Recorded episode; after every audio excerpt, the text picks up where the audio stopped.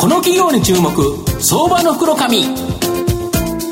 のコーナーは情報システムの課題をサブスクリプションサービスで解決するパシフィックネットの提供を財産ネットの政策協力でお送りします。ここからは相場の袋紙、財産ネット企業調査部長藤本信之さんと一緒にお送りしてまいります。藤本さん、こんにちは。毎度相場の袋紙こと藤本でございます。巨人阪神3連戦、はい、なんと3戦連続完封負けというですね、もう守りきられてしまったという形でですね、やはり守りって重要だなと思うんですが、今日はですね、企業を守ってくれる企業をご紹介したいなというふうに思います。はい、今日ご紹介させていただきますのが、証券コード4493、東証マザーズ上場、サイバーセキュリティクラウド代表取締役社長の大野光さんにお越しいただいています。大野社長、よろしくお願いします。よろしくお願いします。大変大野です。サイバーセキュリティクラウドは東証マザーズに上場しておりまして、現在株価4815円、1単位48万円少しで買えるという形になります。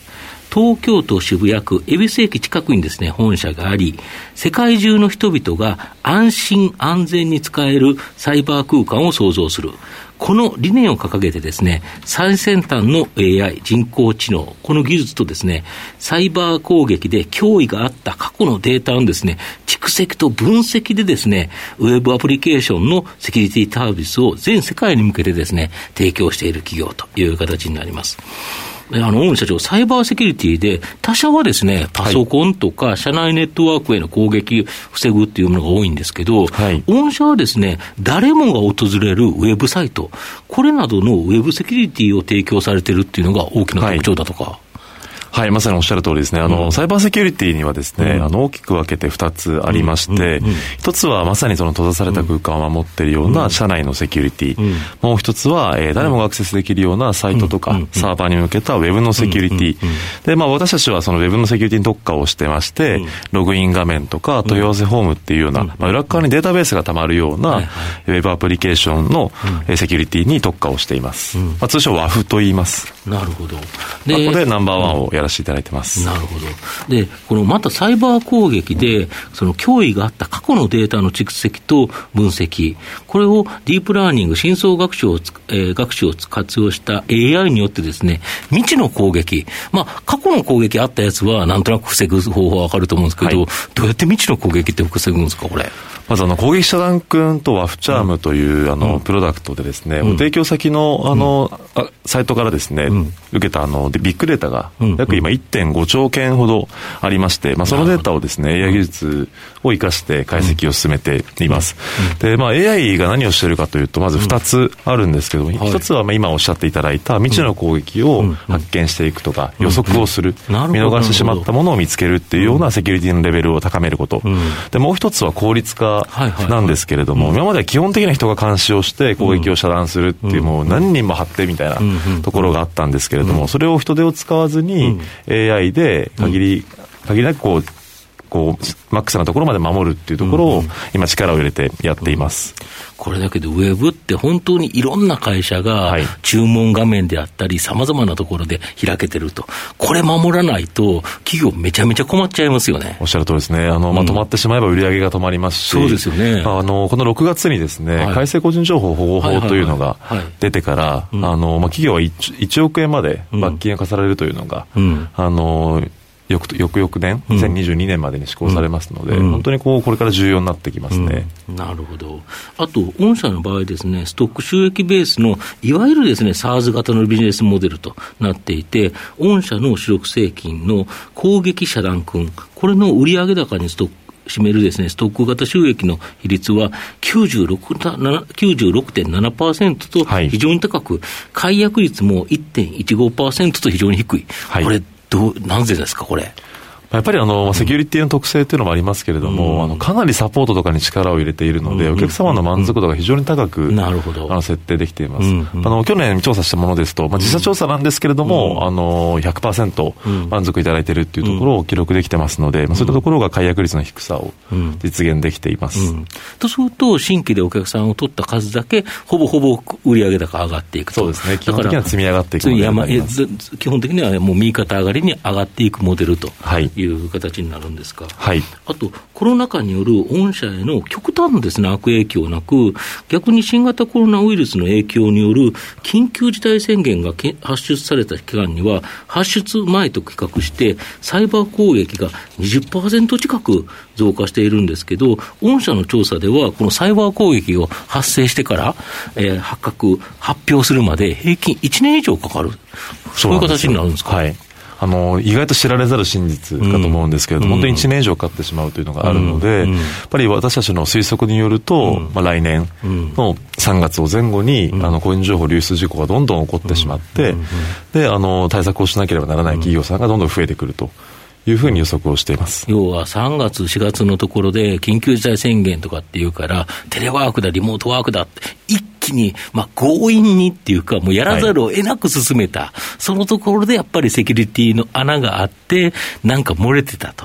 でそれが今、4月3月4月5月6月1月もう8月まで来てるわけですけど、まだバレてないと。そうなんですよ。これがバレるまでに1年近くかかって、またそれが発覚してから実際に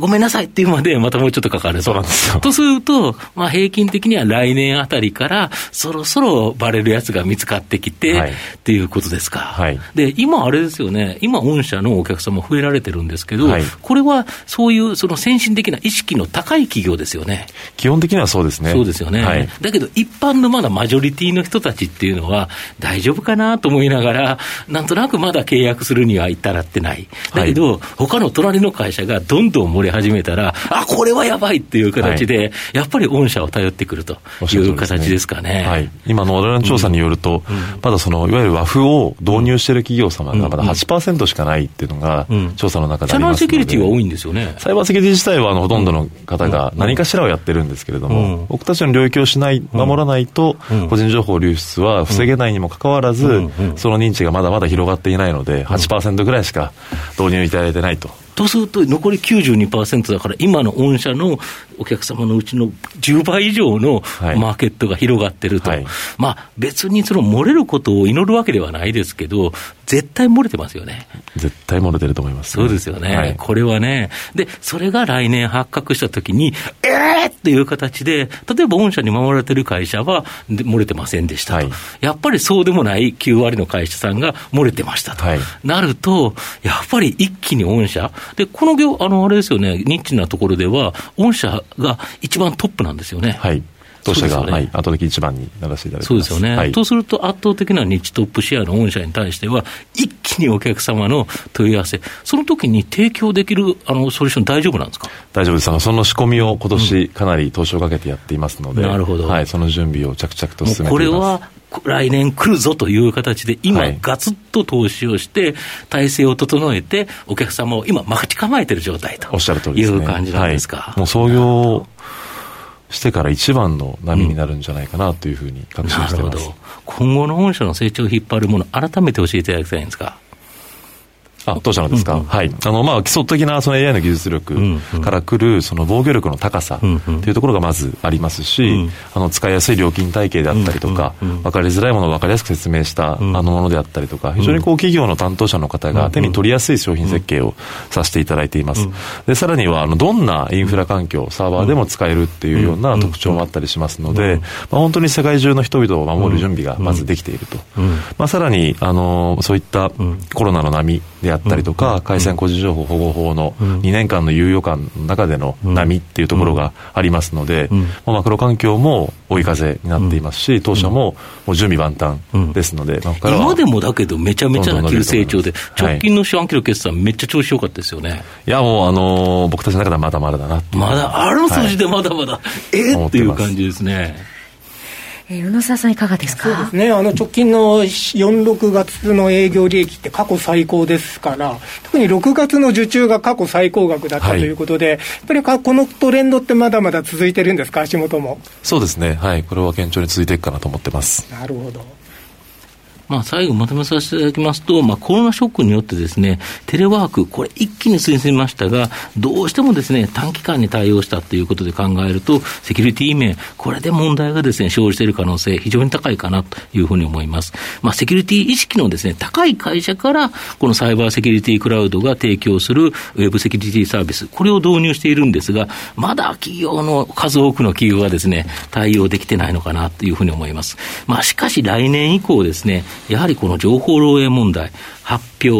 覚発表、これがですね、相次ぐ可能性が高く、まあ、多額の罰金、1億円ですからね、これもあるので、まあ、利用する企業、本当にですね、増加するんではないかなと。で、現在でも、まあ、最高更新でですね、高成長のサイバーセキュリティクラウドが、来年度はですね、もう加速度的に、まあ、ロケットのようにですね、まあ、利用する企業増加し、まあ、大きな成長を期待できるので、相場の福の神のこの企業に注目銘柄になります。